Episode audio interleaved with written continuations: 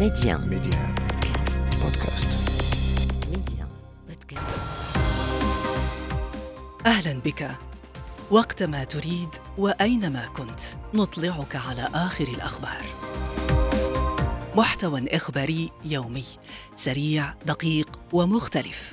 كل ما يهمك في العالم بنقرة منك. أنا إبراهيم الغربي وهذا أخبار كاست على ميديا بودكاست. مرحبا. الحرب على غزة في يومها الأربعين. الجيش الإسرائيلي اقتحم فجر اليوم مجمع الشفاء الطبي أكبر مستشفيات القطاع حيث لا يزال أكثر من ألفي شخص عالقين بعد معارك عنيفة في محيطه. وأعلن أن وحداته تنفذ ما وصفها بعملية دقيقة ومحددة الهدف ضد حماس في منطقة محددة من المستشفى. مصر تؤكد استمرار عمل معبر رفح الحدود مع قطاع غزة وتتهم إسرائيل بعرقلة دخول المساعدات من خلال إجراءات وشروط ومبررات واهية. أول شاحنة وقود دخلت صباح اليوم إلى غزة عبر المعبر منذ بدء الحرب في العراق حزب تقدم بزعامة محمد الحلبوسي رئيس مجلس النواب الذي أنهت المحكمة الاتحادية العليا عضويته في البرلمان على خلفية ارتكاب مخالفات قانونية يعلن استقالة وزرائه من الحكومة وممثليه من اللجان البرلمانية والمقاطعة السياسية للبرلمان. في طنجة تنطلق اليوم فعاليات الدورة الخامسة عشرة لمنتدى ميديز الدولي بمشاركة أكثر من 250 متحدثا رفيع المستوى بما في ذلك صناع القرار السياسي ورجال الاقتصاد وموضوع هذه الدورة الأزمات المركبة لعالم متعدد. الحرب على غزة في اليوم الأربعين الجيش الإسرائيلي اقتحم فجر اليوم مجمع الشفاء الطبي أكبر مستشفيات القطاع بعد معارك عنيفة في محيطه واعلن أنه ينفذ ما وصفها بالعملية الدقيقة ومحددة الهدف ضد حماس في منطقة محددة في المستشفى وكان تواصل قبل ذلك مع وزير الصحة في حكومة حماس وأبلغه أنه خلال الدقائق القادمة سيتم اقتحام مجمع الشفاء الطبي وطلب منه أن يتم إبلاغ الجميع بعدم الوقوف قرب النوافذ حتى لا يكون هناك خطر على حياتهم. وبعد ذلك دخل عشرات الجنود إلى مبنى الطوارئ والاستقبال في المجمع. معنا مباشرة من غزة مراسلنا عادل الزعنون. أهلا بك عادل. كيف تمضي الأوضاع؟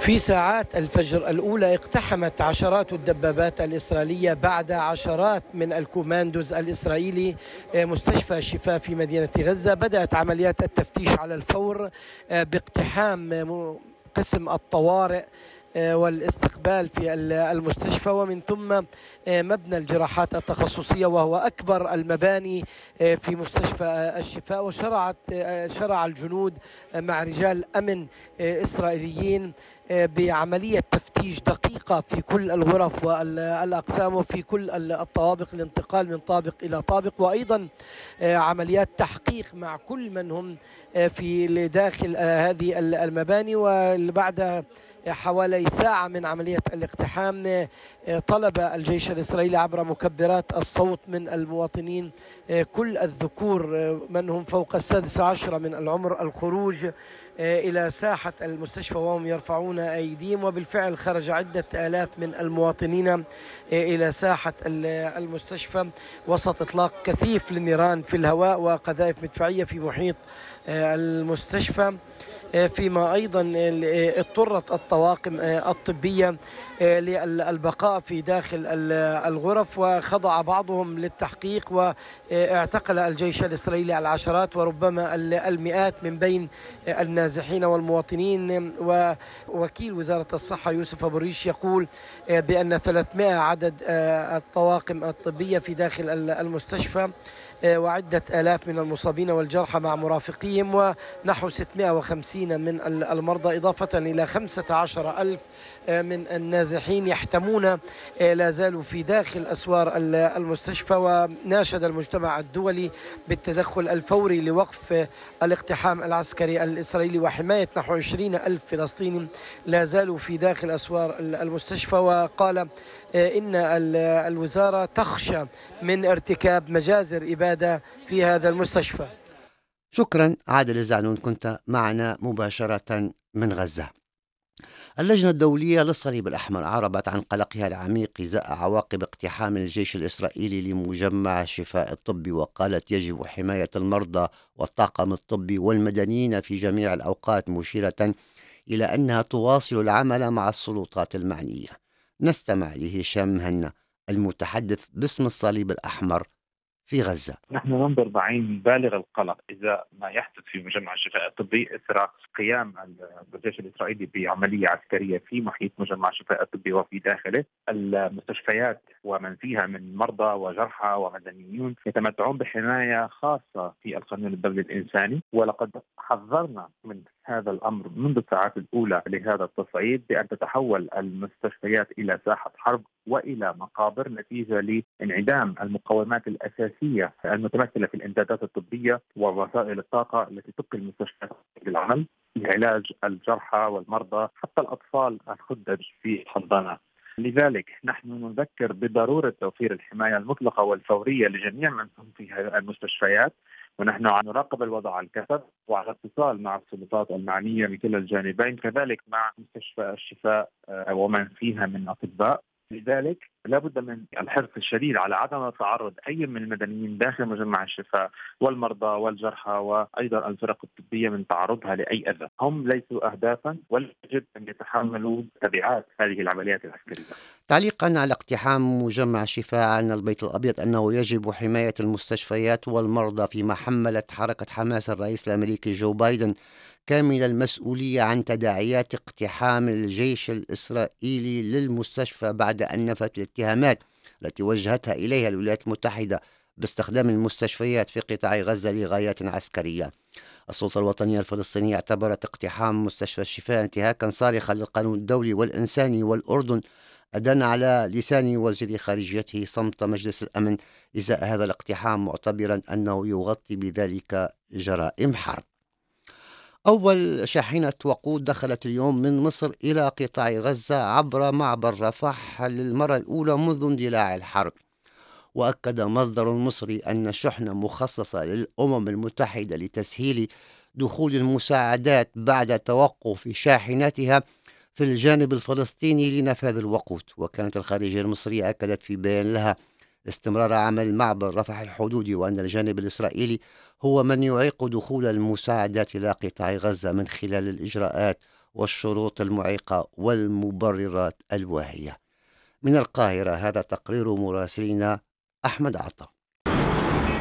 اتهامات مصرية لإسرائيل بعرقلة دخول المساعدات لقطاع غزة. الخارجية المصرية تقول في بيان لها إن معبر الرفع الحدودي مع قطاع غزة مفتوح منذ بداية الأزمة بالقطاع ولم يتم إغلاقه. يعتبر معبر الرفع الحدودي بين غزة ومصر المدخل الوحيد للمساعدات من خارج إسرائيل إلى القطاع مباشرة. تبذل مصر جهودا حثيثة في التعامل مع الأزمة الراهنة بقطاع غزة. يوضح الباحث في شؤون الشرق الأوسط. محمد حمادة. القاهرة واضحة في شروط التعامل مع هذا الملف دخول المساعدات بشكل مستمر. أيضا وقف التصعيد لابد أن وقف الاقتتال حتى نتجنب المدنيين عمليات القتل المذعورة التي تقوم بها سلطات الاحتلال. القاهرة أيضا تدخل في ملف الوساطة في التبادل بين الأسرى ما بين حماس وبين قوات الاحتلال الإسرائيلي. وسائل إعلام شبه رسمية نقلت عن مصادر وصفتها بالمطلعة قولها إن 98 شاحنة وصلت حتى الآن لقطاع غزة فيما استقبل مطار العريش بشمال سيناء ثلاثة ألاف طن من المساعدات الطبية والغذائية. قدمتها 35 دولة للهلال الأحمر المصري. أحمد عطا ميديا القاهرة. إلى العراق الآن حيث أعلن حزب تقدم الذي يتزعمه رئيس مجلس النواب محمد الحلبوسي الذي أنهت المحكمة الاتحادية العليا عضويته في البرلمان مع منافسه ليث دليمي على خلفية ارتكاب مخالفات قانونية أعلن عزمه مقاطعة الحكومة والبرلمان واستقالة وزرائه في الحكومة الائتلافية وهم كل من نائب رئيس مجلس الوزراء ووزير التخطيط ووزير الصناعة والمعادن ووزير الثقافة والسياحة والأثار كما قرر أيضا استقالة ممثلي الحزب من اللجان البرلمانية ومقاطعة جلسات مجلس النواب. للتعليق معنا من بغداد حسن الشمري رئيس مركز الفكر السياسي للدراسات. الدعوة المنظورة أمام المحكمة الاتحادية تتعلق بقضايا تزوير وطبيعة تقديم الاستقالات من قبل الوزراء التابعين لحزب آه، رئيس البرلمان السابق محمد الحلبوسي وتأتي في إطار الضغط السياسي فضلا عن قرار المقاطعة. بما لا يقبل الشك أن هذا القرار سيدفع باتجاه أزمة عميقة جدا ما بين من يمثله الحلبوسي كقوى سياسية سنية وما بين الإطار الشيعي الحاكم في العراق. لكن بالنهاية أنا أتصور أن هذه الاستقالات قد لا تؤثر كثيرا على اعتبار أن هناك قوى أخرى منافسة للحلبوسي ومن نفس المكون ستعمل على تعويض سريع لهذه المناصب. القرار ملزم وبالتالي قد نكون أمام اصطفافات وتحالفات جديدة تحكم المشهد السياسي العراقي. في طنجة تنطلق اليوم فعاليات الدورة الخامسة عشرة لمنتدى ميديز الدولي بمشاركة أكثر من 250 متحدثا رفيع المستوى بما في ذلك صناع القرار السياسي ورجال الاقتصاد لعرض تحليلاتهم وآرائهم حول قضايا راهنة أم أكثر من خمسة ألاف مشارك من حوالي 100 بلد. وأوضح بلاغ صحفي للمعهد أنه بالنظر إلى عدد من القضايا الراهنة يكتسي موضوع الدورة الأزمات المركبة عالم متعدد أهمية خاصة حيث سيكون محور حوالي خمسين جلسة نقاش على مدى أربعة أيام. نتابع تقرير موفدنا إلى المنتدى أمين عزيماني. علم متعدد الأزمات علم متعدد الأقطاب. شعار الدورة الحالية لمنتدى ميدايز حيث يجتمع أزيد من ثمانين من قادة الدول والحكومات وممثلهم وما يقرب من 500 من رؤساء المقاولات ونشطاء المجتمع المدني من القارة الإفريقية لمناقشة القضايا المستجدة.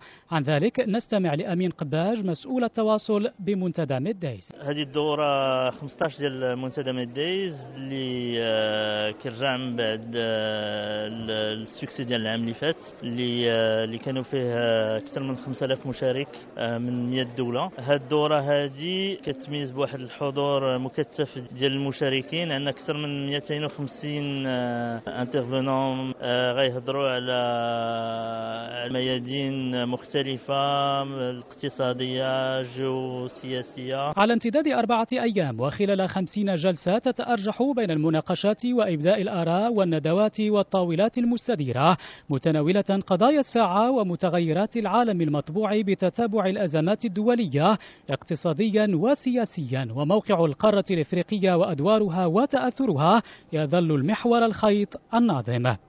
أولى الندوات تمحورت حول زلزال الحوز عن الوضعية الاجتماعية والتضامن وإعادة البناء وقاربت مختلف تشعبات هذه الأزمة على مستوى الرد الرسمي والتضامن الشعبي والإجراءات المواكبة لما بعد الزلزال. ونشرة أخبار كاست. انتهت. أخبار كاست اختيارك. اختر أن تشترك معنا.